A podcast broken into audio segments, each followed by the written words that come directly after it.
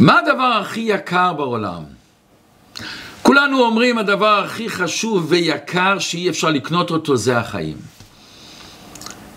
אומרים שהחיים הם רצף של שיעורים שחייבים לחיות אותם, לעבור אותם על מנת להבין באמת מה זה חיים.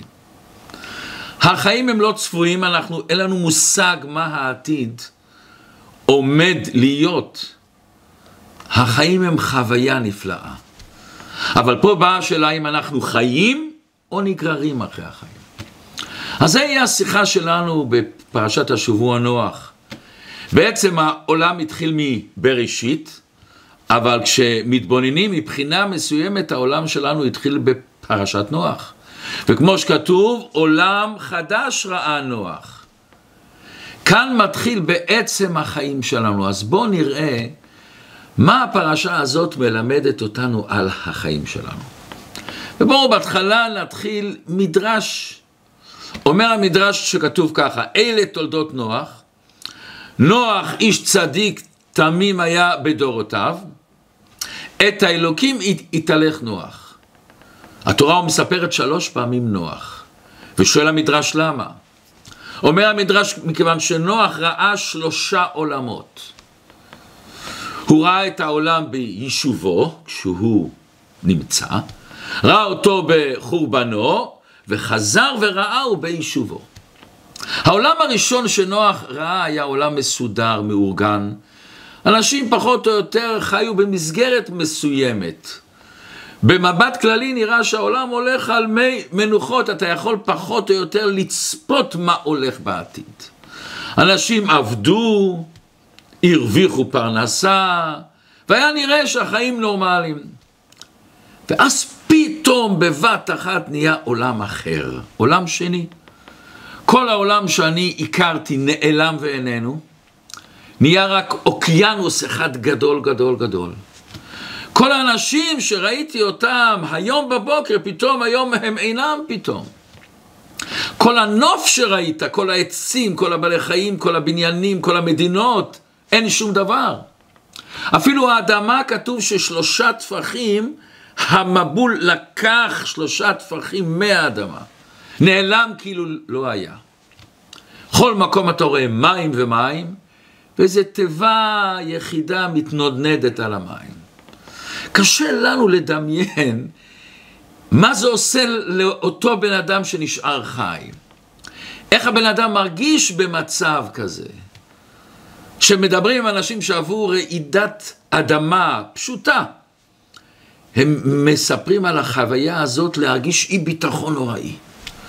פתאום הם רואים שהאדמה זזה, כל מה שבטוח אצלך, פתאום זה לא בטוח בכלל. אני הייתי ב-11 בספטמבר בזמן החורבן של בניין התאומים. ואני זוכר את ההרגשה הזאת שאנשים לא ידעו מה הולך להיות פה.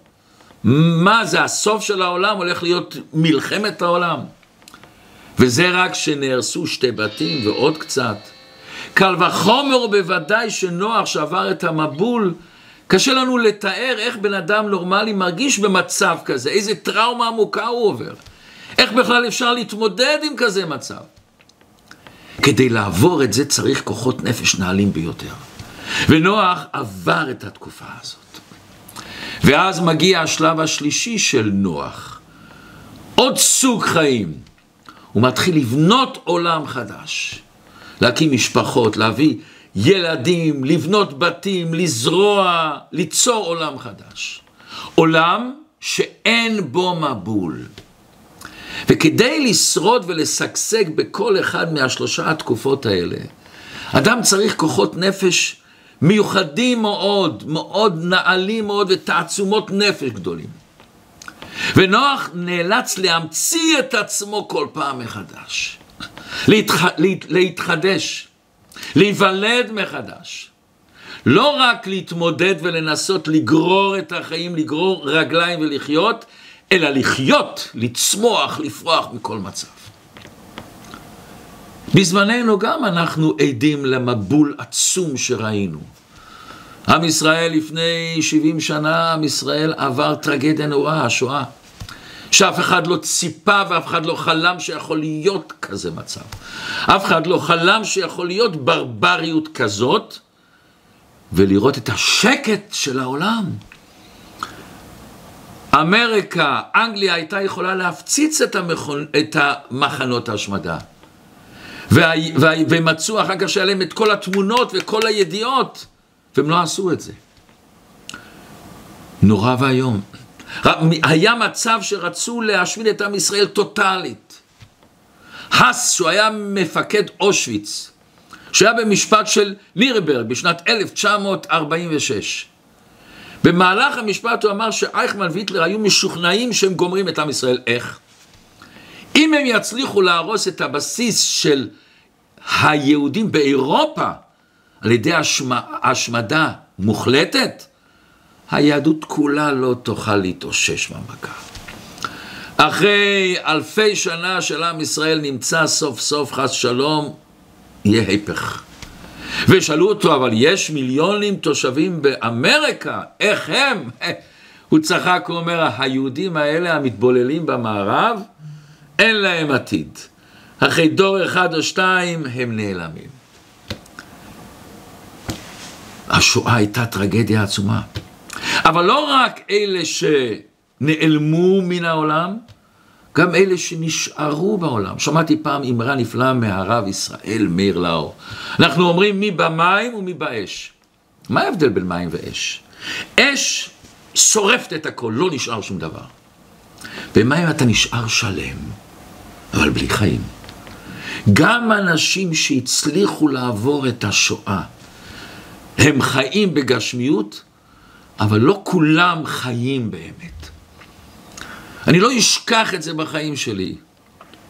לפני זמן רב, אנחנו עושים כל שנה ליל הסדר באולם עם הרבה הרבה אנשים. והיה שם משפחה שהבעל עבר את השואה. והוא עבר זמן לא, קשה, זמן לא קל בכלל, זמן מאוד קשה. הוא היה כמו המוסלמים שלא היה לו ניצוץ בעיניים שלו. ואני זוכר בליל הסדר שרנו ודיברנו, ואמרתי לשכן שלו, תקרב אותו, תדבר איתו. ואני לא אשכח את זה. אחרי הסדר הוא בא, מחבק אותי, ואומר לי, בעיניים נוצצות, אומר לי, החזרת לי את החיים. אתם בליל הסדר הזה נתתם לי רצון לחיות. ואנחנו לא מסוגלים להבין את זה, מה זאת אומרת? אנחנו לא מסוגלים. היה פה בעיר שלנו, באנטוורפן, איש יקר מאוד, שכל בוקר הוא עמד בחוץ על יד הבית ספר. חצי שעה וצפה לילדים שבאים לבית ספר. ואנשים חשבו, איש זקן, בודד, משומם, אין לו מה לעשות, זה הבילוי שלו. אבל מישהו אחד החליט, יש פה משהו יותר עמוק. והוא בא אליו ושאל לו, תגיד לי, מה אתה עושה פה כל בוקר? לא קשה לך לעמוד? להסתכל? זה לא משעמם אותך? אומר לו, אני הייתי באושוויץ. ואני ראיתי אלפי משלוחים של ילדים יהודים עם האימהות שלהם. ולא נשאר. ולא יכולתי לעשות שום דבר.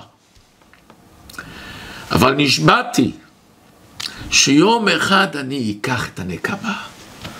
ואתה יודע מה הנקמה שלי?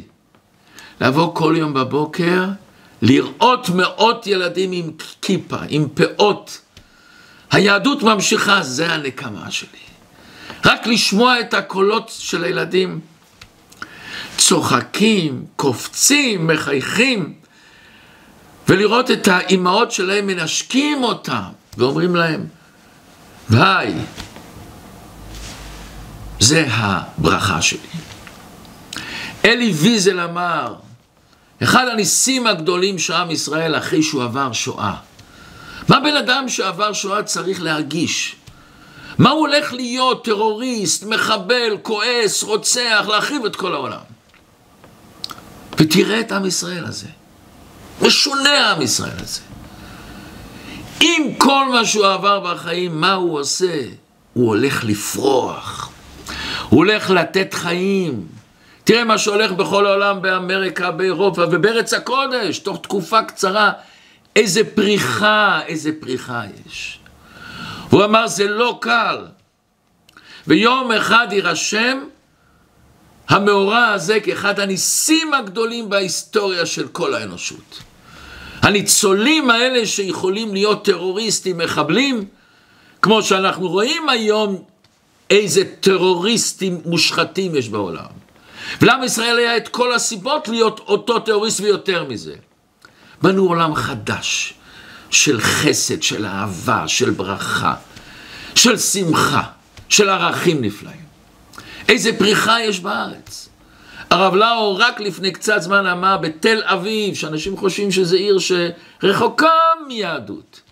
יש יותר מ-530 בתי כנסת. 530 בתי כנסת רק בתל אביב. וכאן מתחילה השאלה שלנו, שכל אחד שואל את עצמו, איך יש לאנשים את הכוח הזה? להתחיל מחדש, לפרוח. איך אתה יכול לחיות חיים נורמליים? אחרי שהעולם השתגע. איך אתה משתלב בחזרה בחיים הנורמליים אחרי המבול? איך אתה יוצא מהמצבים האלה ומתחיל את הכל מחדש? איך אתה לוקח את הכוחות ואת היכולת להתאושש אחרי הרס כזה? את הכוח לבנות חיים חדשים, ללכת על האדמה בלי לפחד שהכל חס ושלום יכול שוב פעם להתמוטט. איך לחייך באמת. לא חיוך שאתה עומד לפני תמונה, חיוך אמיתי. איך אתה מוצא את הכוחות לשמוח, לאהוב, ליצור משפחה, להאמין שיש עתיד לעולם. גם בזמננו אנחנו רואים אנשים שעברו מבול. לא מבול כמו אז, לא מבול כמו השואה, אבל גם מבול. חס ושלום שנאבד להם אדם אהוב. חס ושלום גירושים של הורים. התמוטטות של משפחה, אתגרים נפשיים רגשיים, משבר כלכלי, יחסים שבורים, שמשאיר את הלב שלנו שבור. כמה מאיתנו מכירים הטרדה פיזית, מילולית, הת... התעוללות רגשית. התמכרות והרס, הרס שהבן אדם הורס את עצמו. ודווקא אז, יש לכל אחד מאיתנו את הכוח לעורר את הכוחות הנסתרים שלו. לבנות עולם חדש. לעורר את האומץ שלנו להמציא את עצמנו, להיוולד מחדש. פעם שלישית. ליצור עולם חדש, עולם של צחוק, של אהבה, של אור, של תקווה, של הבטחה. יחסים פנימיים, קשר והרגשה אחד לשני. וזה מתחיל בהכרה שהטוב הוא תמיד יותר חזק מהרע. והאור הוא תמיד יכול לגרש את החושך. ואנחנו צריכים ללמוד מנוח, שהשם נותן לנו תמיד את הכוח הנפלא הזה ליצור עולם חדש. אחרי מבול, ליצור עולם חדש. יש אנשים שעוברים סבל, אבל שיש לי סבל אני יכול להיות סבל, לסחוב את הסבל הזה לכל מקום שאני הולך. בראש שלי, בלב שלי. וכל אחד מאיתנו יש לו איזה סוג של סבל, אבל יש לנו בחירה. לחיות את הסבל, להרגיש את הצער ולא לשכוח אותו לרגע ולחיות רק בעבר, או לגדול מזה, לצמוח מזה. מישהו אמר פעם שלכל בן אדם יש לו שתי קולות שהוא שומע. יש לו קול של אומר לו גדל, ויש לו קול שאומר לו חדל. אין לנו תמיד שליטה על מצב, שקורה לנו לפעמים, אבל יש לנו בהחלט שליטה על ההשפעות הנפשיות שהדבר גורם לנו. אנחנו מחליטים אם אני נשאר תקוע במצב, אני קורבן למאורע מסוים שקרה לי, אני גר וחי ונושם כל הזמן את אותו הרגשה שלילית, או להפך, לקחת את הדבר הזה, לראות אותו אתגר, לגדול ממנו, שאני נשתחרר מהרגש השלילי. היה חסיד רב לייזר נאנס. הוא היה במחנות עבודה בסיביר, עבר טרגדיות. ואז מישהו פעם שואל אותו, תגיד לי, רב לייזר, אם מישהו נותן לך מיליון דולר, אני מדבר לא מיליון של היום, מיליון של יותר מ-50 שנה לפני זה. אם מישהו נותן לך מיליון דולר, אתה מוכן לחזור למצבים שהיית שם? אומר לא. אבל הוא אומר, תשמע איזה יופי. אם מישהו ייתן לי מיליון דולר, לתת לו ממה שגדלתי שם, ממה שצמחתי משם, ממה שפרחתי שם, מהחיים החדשים ש... שנוצרו אצלי, אני לא נותן את זה. הוא גדל מזה, הוא צמח מזה. וזה מה שאנחנו לומדים מנוח. הוא עבר תקופות. אבל כשקורה לנו איזו הרגשה שלילית, שקורה לנו איזה מבול במרכאות, אנחנו צריכים להעריך ולכבד את עצמנו, ולהיות מודעים לכוחות שיש לנו לגדול מזה. לחייך, לומר לאנשים אחרים תודה על כל דבר שאנשים עושים לנו. לראות את הטוב שבאנשים מסביבנו, לראות את היופי שיש בבריאה, לראות את האוצרות שיש בנו, לראות את, הח... את המתיקות והשמחה של חיוך של ילד קטן יכול להביא לנו.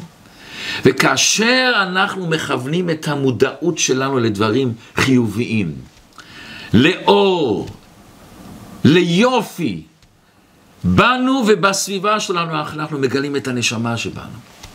את האור והיפה שיש בנו.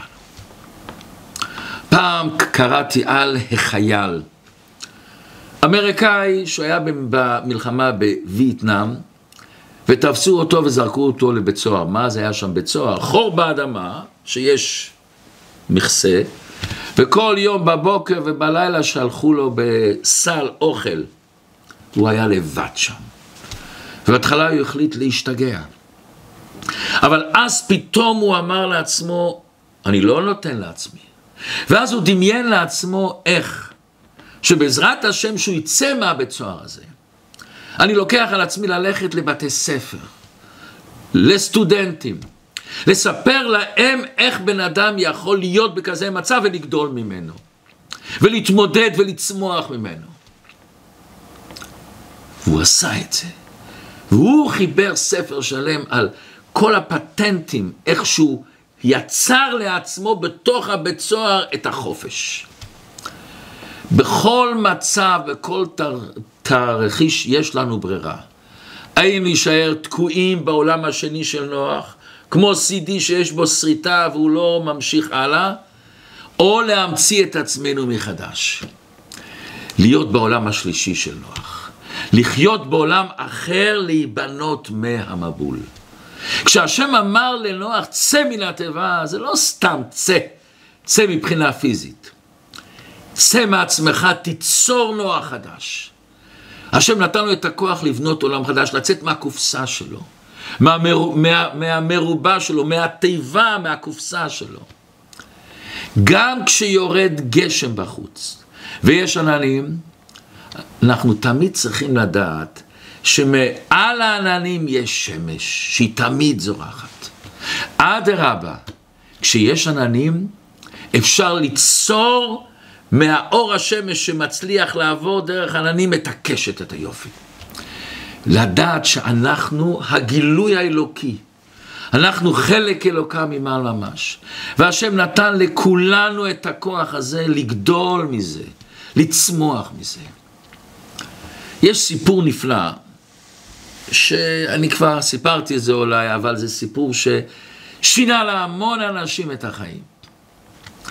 לפני שנים הרב עשה את נשי חב"ד, ארגון של נשים שעושים הרבה דברים, עושים פעולות יפות. ולפני הרבה שנים הם לקחו לעצמם קבוצה של כמה מאות נשים, נסעו לדטרויט, להיות כמה ימים ביחד ובשבת לחזור לקרונייטס. נסעו לדטרויט, היה הרצאות, התוועדויות, שירים היה מאוד יפה. ביום שישי באים לשדה התעופה ומתכוננים כל אחד עם המזוודות שלו לחזור הביתה, להכין את השבת וכולי וכולי. ואז ירד שלג עצום, ומודיעים שהאווירון לא נוסע, האווירון התקלקל. אוקיי, הוא, לא, הוא בשום פנים לא יכול לנסוע. ואז הם בלחץ עצום. מאות נשים בשדה תעופה, הם לא יכולים לחזור לניו יורק הביתה, אין להם איפה פה להיות, צריכים להתחיל לחפש מקומות. הבעלים שלהם לבד, איך הוא יסתדר עם הילדים הקטנים, עם ה babies, איך הוא יכין את השבת, הם היו בלחץ. האישה האחראית על כל נשי חב"ד הייתה אישה בשם גברת פופק. היא הלכה אל הטלפון הציבורי שהיה באותו זמן, לא היה את הטלפונים של היום, שמה את המטבעות, הרימה טלפון למזכיר של הרבי, הרב בנימין קליין. והיא אומרת, לא, אנחנו פה, אווירון לא נוסע, אין, אין אווירון אחר, שלג עוצר את, את, את, את האווירונים, והיא אומרת, אנחנו stuck בדטרויט. ואז הרב קליין אומר לה, אוקיי, תחכי, אני נכנס לרבי, אני אבקש ברכה. הוא נכנס לרבי, ואחרי כמה דקות הוא חוזר לה, אל הטלפון, ושואל את גברת פופק, הרבי שואל מה זה stuck? והיא לא מבינה, הרבי לא מבין, הרבי ידע המון שפות. אני לבד שמעתי את הרבי מדבר עברית, יידיש, צרפתית, רוסית, אנגלית ועוד שפות הרבי ידע. מה זאת אומרת הרבי לא יודע מה זה stuck? אבל הוא שואל, אז היא מסבירה לרב בנימין קליין מה זה stuck, אנחנו תקועים, לא יכולים לזוז. ואז בנימין צוחק, מי שמכיר את בנימין היה לו כזה צחוק כזה, שצחקת איתו ביחד. ואז הוא אומר, את חושבת שהרבי לא יודע מה זה stuck? הרבי אמר, אני אומר בהתחלה ביידיש, א ייד איז קיינמאל ניט stuck. יהודי הוא אף פעם לא תקוע. והוא מסביר לה, את חושבת שמכיוון שהאווירון לא נוסע, לכן אתם עכשיו צריכים להישאר בדטרויט. לא, הוא אומר, בגלל שיש לכם שליחות בדטרויט. יש פה יהודים שאתם צריכים לקרב אותם. לכן הקדוש ברוך הוא עשה שאווירון לא נוסע, בכדי שתקרבו את אותם יהודים. וואו, הם הבינו את המסר הזה. ואז מה שהם עושים, לא פחות ולא יותר, פותחים את המזוודות שלהם, מוציאים את כל החומר על שבת, הדלקת נרות שלהם וכולי וכולי וכולי. ומחפשים בשדה תעופה יהודים לקרב אותם, ומצאו. ועל יד השדה תעופה היה אוניברסיטה גדולה, הלכו לשם. והפיצו יהדות. אחרי שסיימו את העבודה שלהם, פתאום מכריזים, האווירון נוסע. האישה שסיפרה לנו את הסיפור הזאת, היא הייתה שם. והיא סיפרה לנו, יש יהודים שעד היום שומרים שבת בגלל ה stuck הזה. אם אנחנו מרגישים בחיים stuck, אנחנו צריכים לזכור מה שהרבי אמר, יהודי הוא אף פעם לא תקוע. וסיפרתי את הסיפור הזה, ולפעמים אני הולך ברחוב, באנטוורפן, או באמריקה, או בארץ, ואנשים אומרים לי, היד יסתכל מול נסתק, אדם אף פעם לא תקוע. אם אנחנו נכניס לנו את זה בראש, שכל מצב שהקדוש ברוך הוא הכניס אותנו, זה המקום שלנו. זה השליחות שלנו, זה המקום בדיוק שאנחנו צריכים להיות. וזה אחד הדברים שמבדילים בין אדם גדול לאדם קטן. וזה הבדל משמעותי. המבט של האדם על הבריאה, על כל פרט ופרט שנעשה בעולם. האדם הקטן רואה כל דבר מתוך מבט שטחי מצומצם, רואה את הרגע הזה, את המקרה שקורה לפניו. המבט שלו, איך זה ישפיע על החיים הפרטיים שלי ברגע הזה, בזמן הזה, ותו לא. הסיבה? שהוא רואה רק את ההווה. הוא חי רק את עצמו. הוא מרגיש שאני נגרר אחרי החיים. אדם גדול, שיש לו גדלות המוחים. הוא רואה כל דבר ואת עצמו בתוך מבט רחב יותר, עמוק יותר, מקיף יותר. הוא חי בעולם גבוה יותר שהוא שליח של הקדוש ברוך הוא בעולם. והשם נותן לכל אדם שליחות ותפקיד בעולם, ובלעדיו העולם הזה היה חזר. וכל שלב ושלב בחיים זה חלק מהשליחות שלך בעולם, חלק מהצמיחה שלך בעולם, חלק מהגדלות שלך בעולם. ואז אתה לא תקוע אף פעם. אתה תמיד במערכת של נסיעה, של צמיחה, של גדלות. גם דבר שלאחר נראה כאילו שאתה תקוע, זה הגדלות שלך. נוח חי 600 שנה בעולם של רשע ושחיתות, חמאס ותועבה. כמה רוע איש צדיק כזה יכול לראות ולא למות מרוב צער ועגמת נפש. נוח ראה עולם שנחרב כליל, איך הוא החזיק מעמד, איך הוא לא השתגע. אתם יודעים למה? נוח הוא אדם גדול. אומר הזוהר הקדוש, נוח זה בא מלשון מנוחה. בכל המצבים נשאר נוח עם שלוות נפש. מה גרם לו את השלוות נפש? הוא עומד על קרקע מוצקה. הוא עומד על הכתפיים עם העזרה של הקדוש ברוך הוא. מול כל ההרס של העולם, שכל העולם נבלע, נבלע באוקיינוס, הוא לא נבהל ולא התבלבל. בעיניים שלו הוא רואה שכל מהלך של הדורות זה שלב מסוים. הוא מבין שהעולם הוא לא הפקר, יש סדר, תוכנית, גם אם אתה לא מבין והכל מכוון מלמעלה, בכל מצב יש לך שליחות. וואו, איזה הרגשה נפלאה זה יש בן אדם. איזה חיים אחרים אתה חי. שאתה מרגיש חלק בתוך פאזל נפלא של תיקון העולם. ואתה כל כך חי בהווה ובעתיד שאתה יוצר עכשיו. נוח ראה בתוך התוהו ובוהו, הוא ראה את העולם האמיתי שהולך להיווצר אחרי המבע. כמו שמסביר אדמו"ר הזקן, השם כביכול הכניס את כל העולם בתוך מקווה, 40 יום זה 40 שעה של מקווה, בכדי ליצור עולם חדש. וגם הוא מבין שגם שהמצב עכשיו של העולם עגום מאוד, וזה כאב הלב, אבל הוא לא מאבד את השלוות נפש. זה שלב מתוך תוכנית גדולה ועצומה שיש לקדוש ברוך הוא בסדר של העולם. ויגיעו ימים טובים. ונוח נכנס לתיבה שכולו אור, מובלעת של קדושה בתוך החורבן, אבל הוא רואה רק את העולם שהוא הולך ליצור. ונוח היה עסוק שם, עסוק מאוד מאוד מאוד. במה? הוא נתן אוכל לכל החיות, הוא יצר עכשיו את העולם חדש. יש פסוק שאומר, ויישאר אח נוח. יש כמה פירושים. אבל אחד הפירושים, ויישאר גם בתוך התיבה, בתוך שכל העולם איננו, הוא נשאר נוח במנוחת הנפש. עם כל הכאב על החורבן, אבל הוא, הוא יודע שזה סותר על מנת לבנות. הוא לא נכנס לדיכאון. הוא מאמין שבסוף זה יוביל לתיקון של העולם. ואומר הזוהר הקדוש לכן, נוח זה שבת. שבת זה יום מנוחה, אבל יש כאן את הרמז שנוח היה דבוק בפנימיות של השבת. כל השבוע הוא ציפה לקדושה של השבת, הוא ידע שזה חלק מה... כל החיים זה בנייה של השבת, שיהיה בזמן המשיח, שיהיה שכל העולם יהיה בבחינת שבת.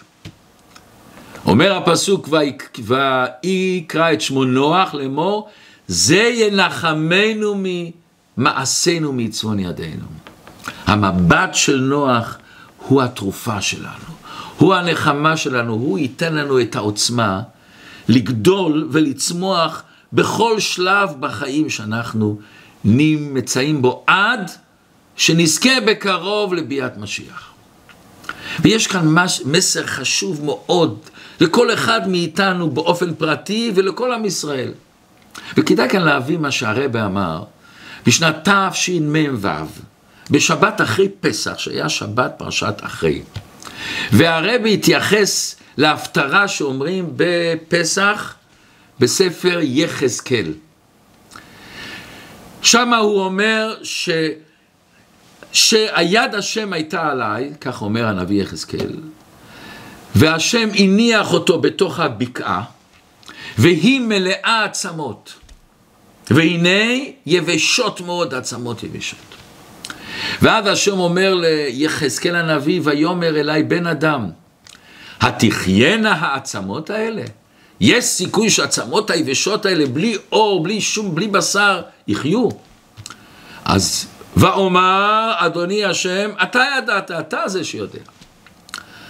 ויאמר אלי השם, הנבא על העצמות האלה. השם אומר לו, לא, לא, לך יש תפקיד פה. זה לא שאתה עושה פסיבי, אתה אקטיבי.